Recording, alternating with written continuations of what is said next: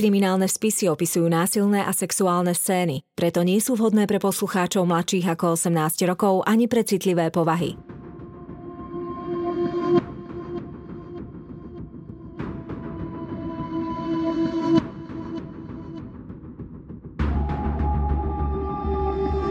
Spáchali ťažký zločin a pred spravodlivosťou sa im nepodarilo skryť.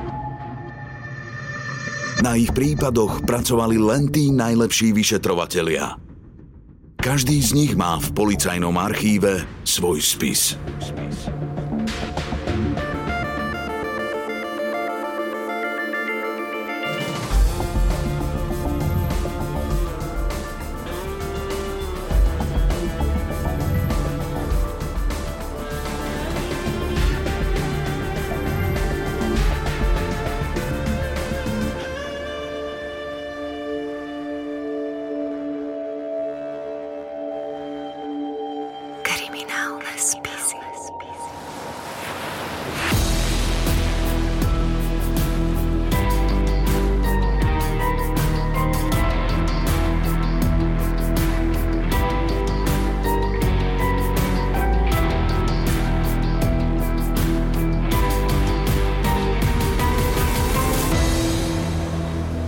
Ponorka.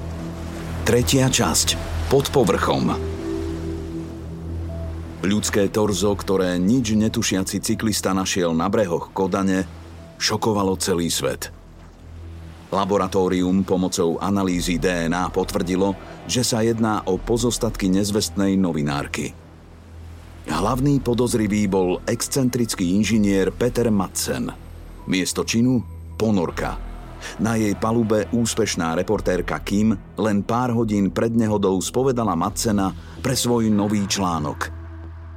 Peter Madsen menil výpovede, no kumulujúce sa dôkazy poukazovali na to, že len znova a znova klame.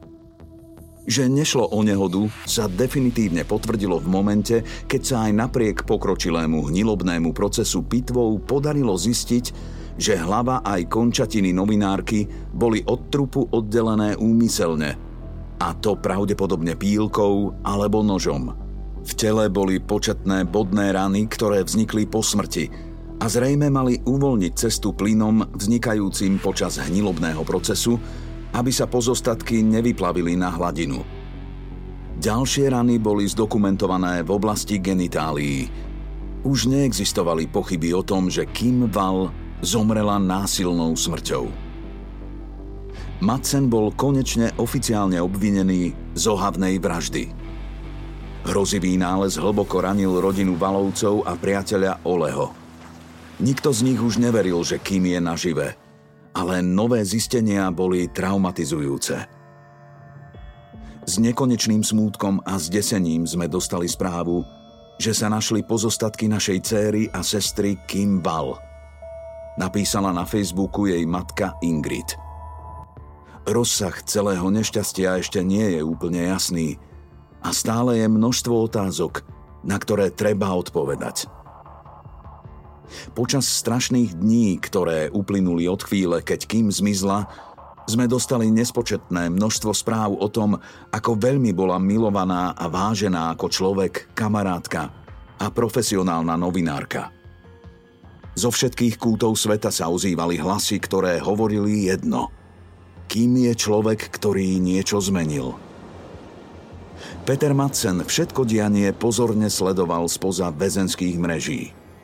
Aj vo svetle nových pitevných dôkazov sa držal verzie o nehode s poklopom ponorky. Radšej by bol na slobode, no pozornosť mu lichotila.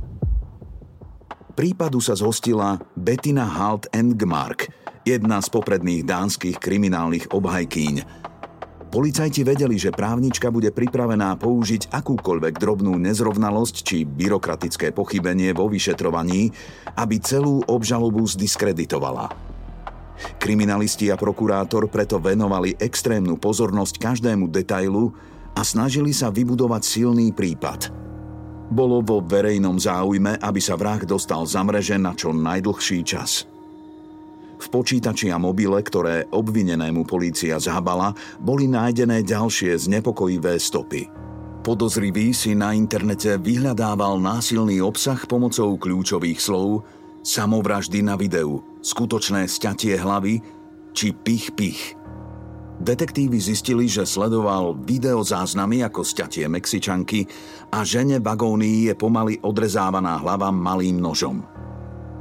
Internet je plný krvavého obsahu, ktorý je vyprodukovaný umelo, len aby naháňal sledovanosť či šokoval – Niektoré videá sú však aj reálne.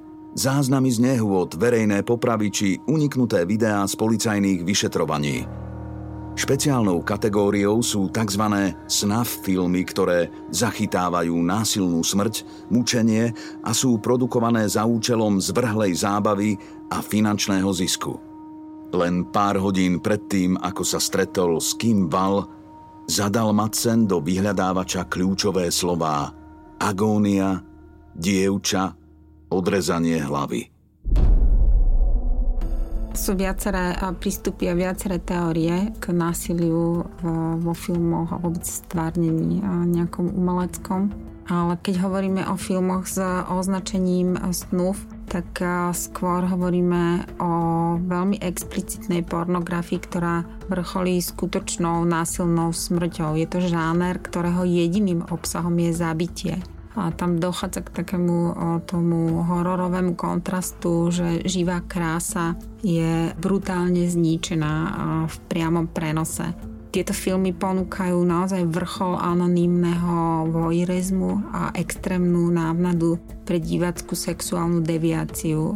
Smrť v týchto filmoch nemá žiadny hĺbší rozmer a nejaké pôsobenie, ale len prekračuje hranice znesiteľnosti Jedným z tých pravidel je absolútna autentickosť. Tá pevne postavená kamera je náhradou za diváka, ktorý v tomto spôsobe môže byť naozaj veľmi blízko priamo pri tom akte. Sú prístupy, ktoré tvrdia, že, že tieto filmy môžu nejakým spôsobom u niekoho uvoľniť napätie a splniť si um, nejaké túžby, predstavy, ktoré uh, ten človek uh, si zrealizuje týmto spôsobom cez fantáziu ale mnohé e, prístupy zase tvrdia, že to môže byť e, pre diváka návnada a taký návod, že ako ísť ďalej že nich to neuspokojí, ale práve ich to privedie k realizácii e,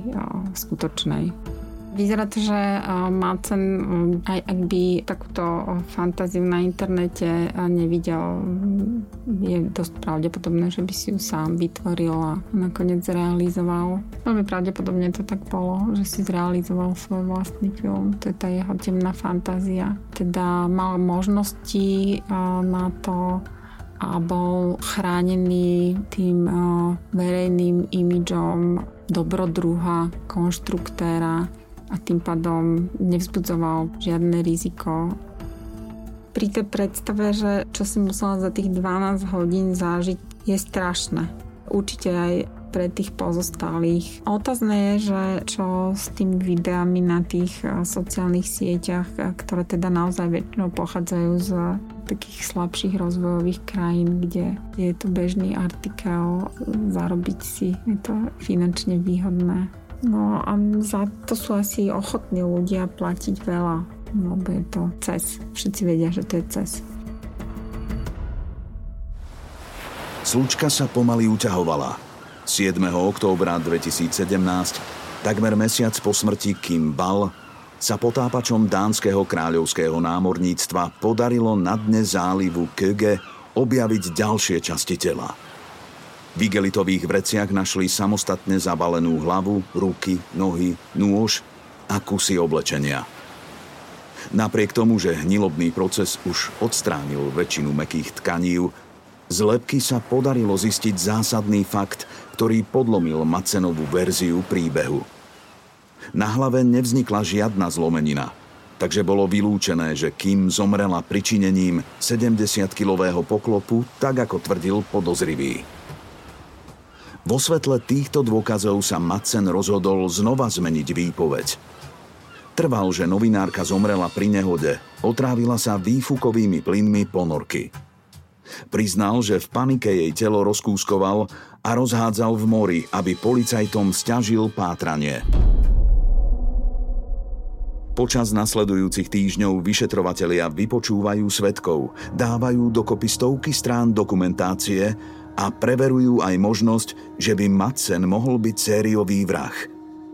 Jeden po druhom kontrolujú záhadné úmrtia v Kodani, ktoré sa udiali počas jeho života.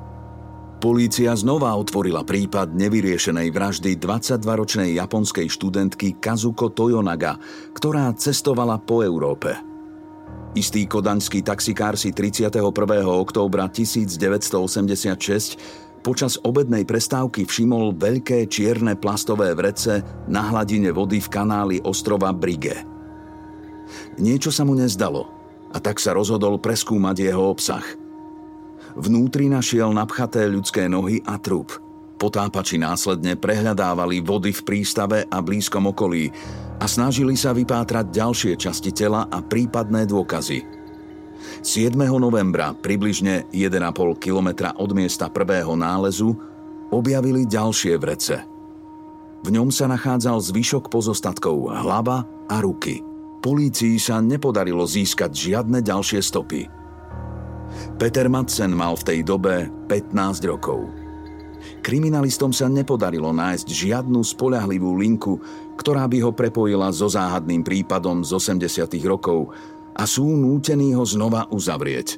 Prípad Kazuko Toyonaga sa do dnešného dňa nevyriešil tí vyšetrovatelia sa snažili ho spájať s rôznymi inými zmiznutiami žien. Na základe teda prevedenia tohto brutálneho činu, keď hovoríme o tom, že pri väčšine takýchto násilníkov to graduje nejakým spôsobom, tak by som sa priklonila k hypotéze, že toto nebola prvá obeď to spektrum osobnosti a správania človeka je naozaj veľmi široké a to, čo vidíme vonok, nemusí na vždy odhalovať to vnútro. Určite existovalo veľa a existuje vždy pri kontakte so psychopatom veľa indícií, ktoré intuitívne vnímame, pretože každý z nás má taký radar, ale v rámci nejakých spoločenských noriem sme sa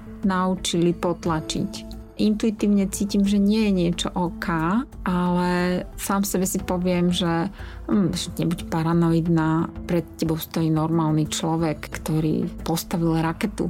A, a už za tým je takýto človek, ktorý niečo a, urobil konštruktívne, a je to celebrita, nemohlo byť v ňom niečo zvrátené. Sami seba presvedčíme a zatlačíme tie intuitívne pocity, že do tohto nechoď ten dar strachu, ktorý máme, by sme sa mali naučiť znovu využívať a tie svoje intuitívne pocity určite nepotláčať, lebo vždy na to môžeme doplatiť len my sami. Kim Val možno nebola prvou obeťou Petra Macena. Vyšetrovateľom sa s ním ale nepodarilo spolehlivo spojiť žiadny iný prípad nezvestnej či zavraždenej ženy – po mesiacoch náročnej práce zhromaždili dostatok dôkazov na to, aby ho obžalovali a postavili pred súd za vraždu, sexuálne napadnutie a hanobenie ľudských pozostatkov. Žiadostí o účasť tlače na pojednávaní bolo tak veľa, až bol súd nútený zriadiť samostatnú mediálnu miestnosť, do ktorej sa prenášalo živé vysielanie z hlavnej siene – Súdny proces s Petrom Macenom začal 8. marca 2018. Na mieste bolo neuveriteľných 115 reportérov z 15 krajín sveta. Sedem miest bolo vyhradených pre najbližšiu rodinu Kim Val. Ole nechcel byť prítomný a po svojej výpovedi odcestoval s rozjatreným srdcom do Pekingu, tak ako to spoločne plánovali. Madsen sa hneď na začiatku pojednávania drzo prehlásil za nevinného. Obhajoba na čele s Bettinou Halt Endgmark sa snažila zdiskreditovať každý detail vyšetrovania. Ťahala však za kratší koniec. Proti nej stála kopa priamých dôkazov, zhromaždených z telesných pozostatkov, vraku ponorky a macenovho oblečenia – Celý obraz dotvárali nepriame dôkazy v podobe výpovedí svetkov a násilných materiálov z jeho počítača a mobilu. V rámci dokazovania Jedno z týchto videí mučenia pustili aj na súde. Súdna miestnosť sa naplnila krikom ženy v agónii. Niekoľko ľudí v hrôze a s plačom opustilo sálu. Macen pritom sedel na lavici obžalovaných a brutálne video sledoval s kamennou a ľahostajnou tvárou. Celebrita? Šialenec? Psychopat? Kto je vlastne v skutočnosti Peter Madsen? Peter sa narodil v roku 1971 Eni a Karlovým Madsenovcom. Matka bola od manžela mladšia o viac ako 30 rokov a mala troch ďalších synov s dvomi predchádzajúcimi partnermi. Bola aj hlboko veriaca. Karl pracoval ako krčmár a bol to násilný muž, ktorý svoje nevlastné deti týral. Petra ale nemlátil, pretože bol jeho vlastný. Keď mal 6 rokov, Eny konečne nabrala dosť síl na to, aby odišla a deti zobrala so sebou. Lenže po niekoľkých rokoch sa Peter opäť dostal do otcovej opatery. Práve vzťah s týmto brutálnym človekom určil jeho celoživotné smerovanie. Karl v synovi podnietil záujem o technológie, vesmír a rakety – Povedal mu aj o nacistickom kozmickom inžinierovi Wernerovi von Braunovi, ktorý sa stal Petrovým veľkým vzorom a hrdinom. Keď mal Peter Madsen 18 rokov, jeho otec zomrel. Istý čas sa len tak pretlkal. Niekoľkokrát sa stal učňom a vzdelával sa vo zváraní či v inžinierstve. Neznášal však autority a nikde dlho nevydržal. Z dánskeho amatérskeho raketového klubu ho vylúčili – pretože chcel používať palivá, ktoré ostatní považovali za nebezpečné. Celý svoj život sústredil okolo navrhovania a budovania. Často spal v dielni. Takmer nič iného nezaujímalo. Jeho projekty boli stále megalomanskejšie. Keď mal 31 rokov, dokončil svoju prvú ponorku Freju. Meno Madsen začalo naberať celebritný status – Získaval viac a viac nasledovníkov, mužov, ktorí s ním zadarmo pracovali na jeho projektoch. Jeho bohorovnú dôveru vo svoje schopnosti a charizmu bolo ľahké nasledovať. Mali ste pocit, že robí niečo iné, niečo väčšie. Niečo, čoho chcete byť súčasťou. Povedal Robert Fox, režisér, ktorý o ňom natočil dokumentárny film Moja súkromná ponorka – každý chlap chcel byť ako on, mať ponorku, raketu a obdiv žien. Muži v Macenovej komunite mali radi vojenskú symboliku. Často sa obliekali do maskáčov a so svojím blondiavým vodcom žartovali v Nemčine. V rámci hry na vojakov niekedy predstierali, že sú súčasťou nacistickej jednotky. On bol ich sadistický veliteľ – Pichnem vám dožil kyselinu, vtipkoval Madsen so svojimi zamestnancami. Veľa jeho blízkych sa ale vyjadrilo, že išlo o štedrého a starostlivého človeka. Keď si jeho kamarátka zlomila obe ruky, pravidelne ju navštevoval v nemocnici a pomáhal jej.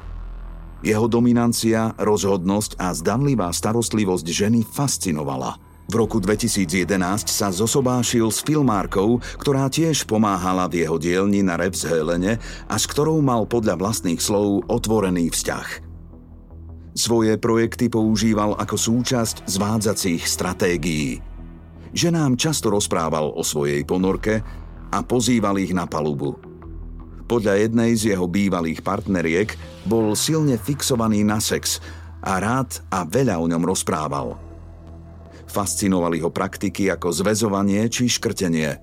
Bol pravidelným návštevníkom BDSM večierkov, na ktorých sa však dbá o bezpečnosť a súhlas všetkých zúčastnených strán. Na fetiš party si rád obliekal uniformu.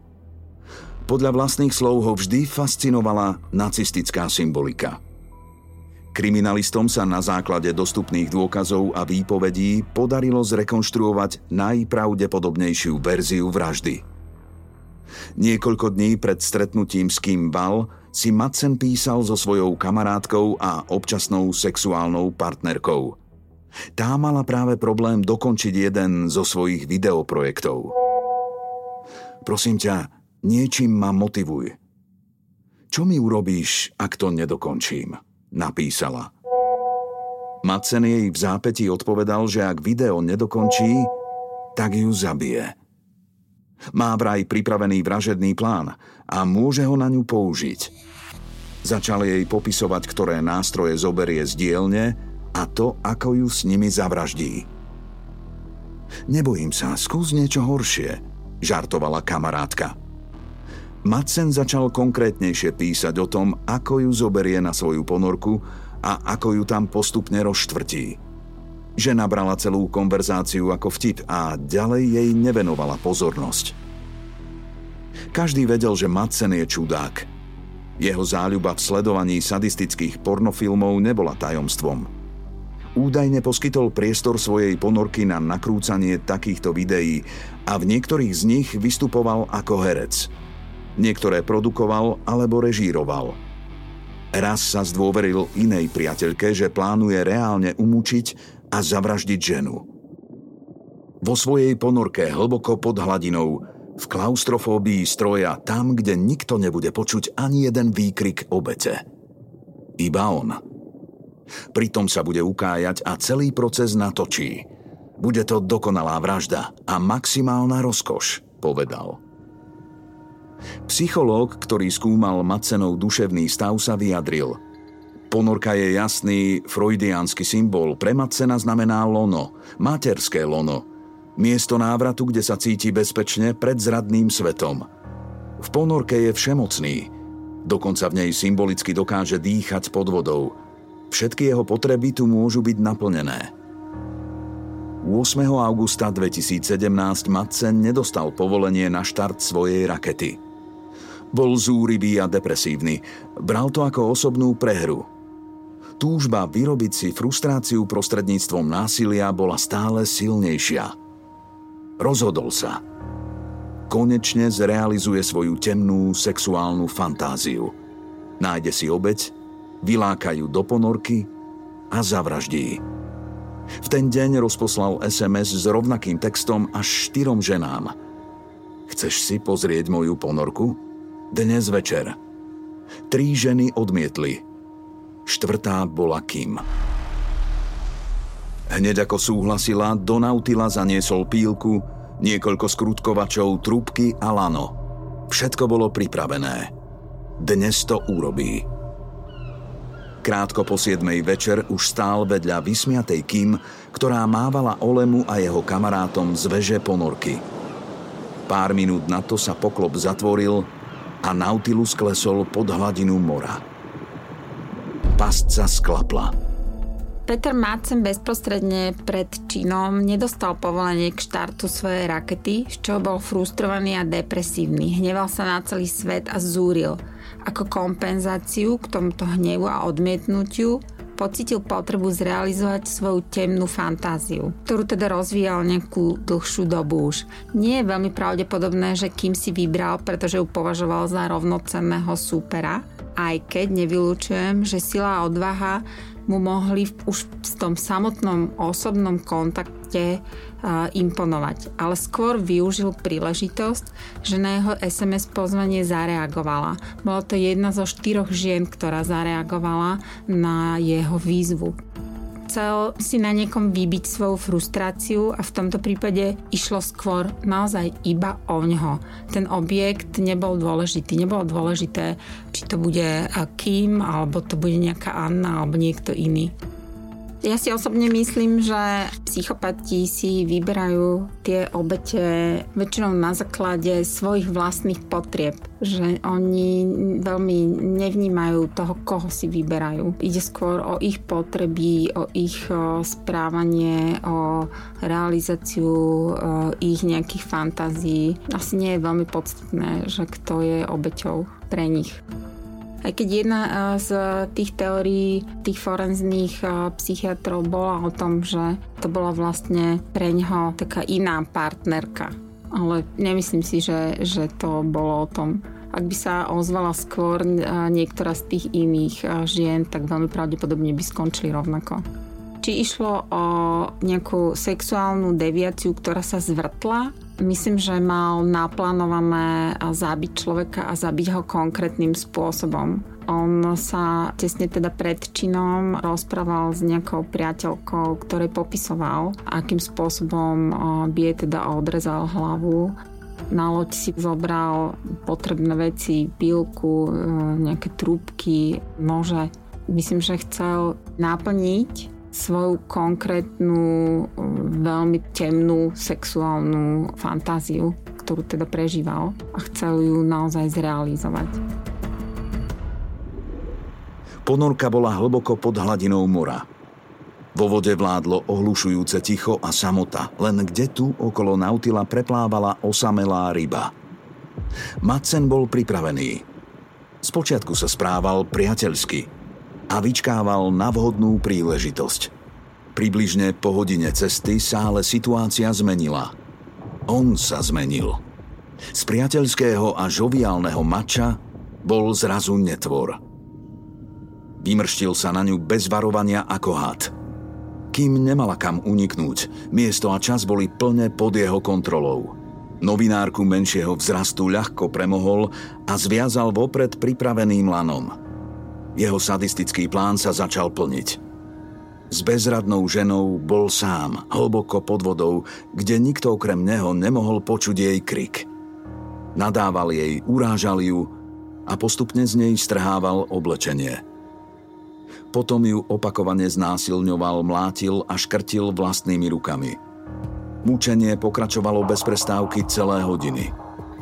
Toho však nevyčerpalo práve naopak – Besnením bol taký zaujatý, že Nautilus vošiel do cesty jednej výletnej a jednej nákladnej lode.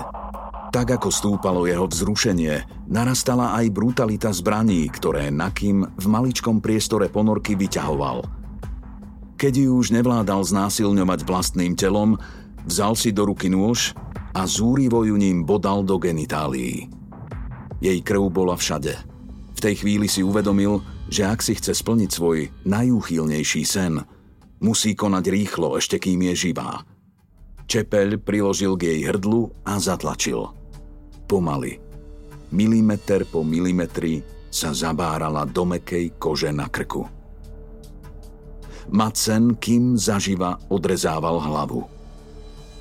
Nevedno ako dlho v mučivých bolestiach zomierala – so svojím besnením však neprestal ani potom, ako oddelil hlavu od tela. Mŕtvole jednu po druhej odrezal všetky končatiny a počas toho sa ukájal. Nad ránom sa už od vyčerpania nedokázal ani pohnúť. Ľahol si a pri rozštvrtenom tele si na niekoľko hodín pospal. Ráno ruky, nohy a hlavu rozdelil do igelitových vriec, všetko zaťažil trúbkami a rozhádzal na rôznych miestach v mori. Potom, ako do vody hodil posledný kus tela, na chvíľu sa zastavil. Vychádzajúce slnko hádzalo na hladinu Baltiku macenou dlhý tieň. Jeho kontúry boli nejasné, strácal sa medzi vlnami. Úprene sa naň zadíval – v jeho zvrátenej hlave neboli žiadne výčitky svedomia. Aby zahladil stopy, rozhodol sa milovaný Nautilus potopiť. Svoje 40-tonové dieťa nechal klesnúť na dno spoločne so svojím najšpinavejším tajomstvom. Peklo je nasýtené zlom. Vysiela ho do tvojej hlavy, ako by si mal v uchu Wi-Fi. Tak sa k tebe dostáva celá filozofia podsvetia – Choď po slabých, to sú ľahké ciele. Ak niečo chceš, vezmi si to. Neuspokoj sa s vôňou, ale poriadne si odhryzni. Uvoľni sa a uži si to. Napísal Madsen na jednom zo svojich blogov na internete. Forenzní psychiatri a psychológovia na súde konštatovali, že Madsen je perverzne polymorfná osobnosť so psychopatickými a narcistickými črtami, Experti počas rozhovoru nepozorovali žiadne znaky úprimnej ľútosti či empatie. Nebol psychotický ani netrpel žiadnymi blúdmi, mal preto plnú zodpovednosť za svoje činy. 25. apríla 2018 súd uznal Macena vinným vo všetkých bodoch obžaloby z vraždy, mučenia, sexuálneho napadnutia a hanobenia ľudských pozostatkov. bol mu udelený v Dánsku veľmi ojedinelý doživotný trest. Jediná vec, ktorú chcem povedať je, že je mi veľmi, veľmi ľúto, čo sa stalo. Vyhlásil v závere procesu nepresvedčivo. Hneď na mieste sa odvolal, no 26. septembra 2018 Najvyšší súd rozsudok potvrdil – Dánsky právny systém však umožňuje prepustenie vinníka po 12 rokoch. Trest si začal odpikávať v najväčšej dánskej väznici Vestre. Ani mreže mu nezabránili v tom, aby viedol búrlivý život. Ženy z celého sveta, ktoré fascinujú charizmatickí zločinci, mu písali obdivné listy. Zamilovala sa do neho dokonca aj 40-ročná bacharka, matka dvoch detí – Snívala o tom, že jedného dňa spolu budú žiť a udržovala s ním živú korešpondenciu aj potom, ako bol presunutý do vysokostráženého väzenia Storström. 19. decembra 2019 sa Madsen oženil s ruskou mauritánskou opozičnou aktivistkou a umelkyňou Jenny Kurpen, s ktorou si spočiatku písali listy. Môj manžel spáchal hrozivý zločin a bol za to potrestaný ale keďže som mala možnosť ho skutočne spoznať, môžem povedať, že som neskutočne šťastná, že môžem byť s tak krásnym, múdrym, talentovaným, oddaným a citlivým človekom a mužom. Napísala na svojom facebookovom profile potom, ako jej množstvo ľudí písalo nenávistné a výhražné správy. Jenny pracovala na umeleckom projekte s názvom Toto nie je Peter, ktorého poznáme – v ňom sa snažila svojho manžela ukázať v pozitívnom svetle, v akom si ho pamätali z dovtedajšieho života niektorí jeho známi. Fascinácia vrahmi je fenomén, ktorý sa rozšíril práve oveľa viacej nástupom sociálnych médií. Nebudem hovoriť teda len o ženách, aj keď teda vo výraznej miere je to záležitosť žien, ale sú známe prípady aj mužov. Priťahuje týchto ľudí to, že je to na hrane je to blízkosť niečoho veľmi extrémneho, čo v živote by si nedovolili, ale zároveň je to za mrežami. Je to oddelené od nich, sú v bezpečí, ale veľmi ich to láka. Často ide o fanatičky ženy, ktoré nie sú schopné eh, žiť v reálnych, rovnocenných eh, partnerských vzťahoch a tento vzťah je pre nich eh, dostatočne reálny, je, dostatočne vzdialený. Iné ženy zase berú na seba akoby to bremeno nájsť v tej najväčšej temnote nejaké svetielko a keď e, aj celá spoločnosť niekoho zatracuje, tak oni v ňom chcú nájsť to, ten kúsok toho dobrého, tej podstaty, také niečo rebelské v nich. A potom sú to e, ženy, ktoré sa chcú postarať o, o niekoho tak e, padnutého a, a chcú byť starostlivé. Um, tiež to nie je nejaký zdravý partnerský vzťah Ďalšie sú priťahované tou veľkou sílou, ktorú si pod tým takým alfa samcom predstavujú, že teda niekoho zabil, že to musí byť silný človek. Niektoré len túžia po medializácii Často sa stáva, že, že práve znásilnené ženy prejdú terapiou a stavajú sa z nich akoby sociálne pracovníčky, a ktoré jednak môžu v nejakom smere pomáhať obetiam, ale môžu aj pracovať s násilníkmi priamo, aj so sexuálnymi násilníkmi. Z týchto žien sa skôr nestávajú tie faninky a, a, a ženy píšuce takýmto mužom. Madsen bol neskôr prevezený do väzenia Hersted-Dvester. Aj za mrežami dokázal využiť svoje inžinierské schopnosti. Z nazbieraných materiálov si vyrobil falošnú zbraň a obliekol si vestu, ktorá by mohla obsahovať výbušniny.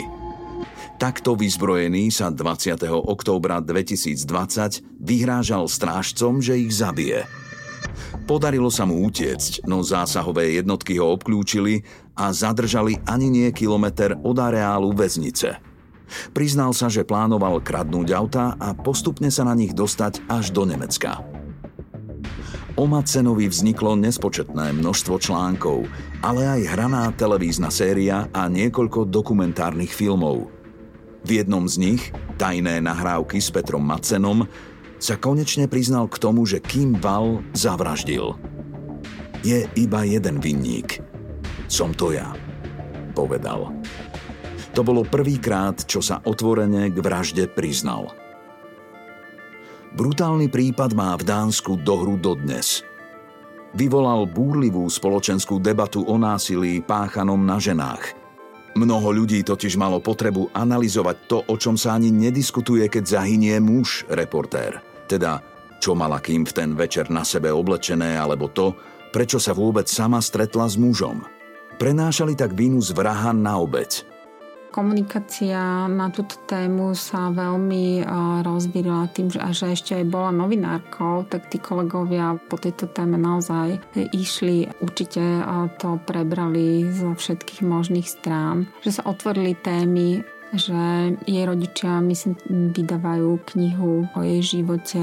Jej priateľ založil konto, nadáciu. Tá myšlienka násilia na ženách v rámci tohto žije. Ten boj proti, nesie to jej meno ďalej, určite nielen v týchto krajinách severských. Kim bola vďaka svojmu odhodlaniu a zvedavosti vynikajúcou novinárkou, ktorá dávala hlas zraniteľným a marginalizovaným ľuďom po celom svete. Tento hlas navždy zmizol. Niekoľko mesiacov pred svojou smrťou napísala kamarátke. Rozmýšľam nad tým, aký máme ako ženy vplyv. Nad tým, či budeme niekedy slobodné bez ohľadu na to, čo robíme. Prikláňam sa k tomu, že nie. Ole sa napokon presťahoval do Pekingu a vystúpil na posvetnú horu Huashan sám – s rodinou a kamarátmi svojej lásky neskôr založil fond Kim Val pre reportérov a reportérky, ktorí sa venujú témam s výrazným spoločenským dopadom, tak ako to robila i ona. Keď sa ho dnes niekto opýta, aká bola, pred očami mu preletia všetky dobrodružstvá, ktoré spoločne zažili a odpovie jedinou krátkou vetou. Bola plná života.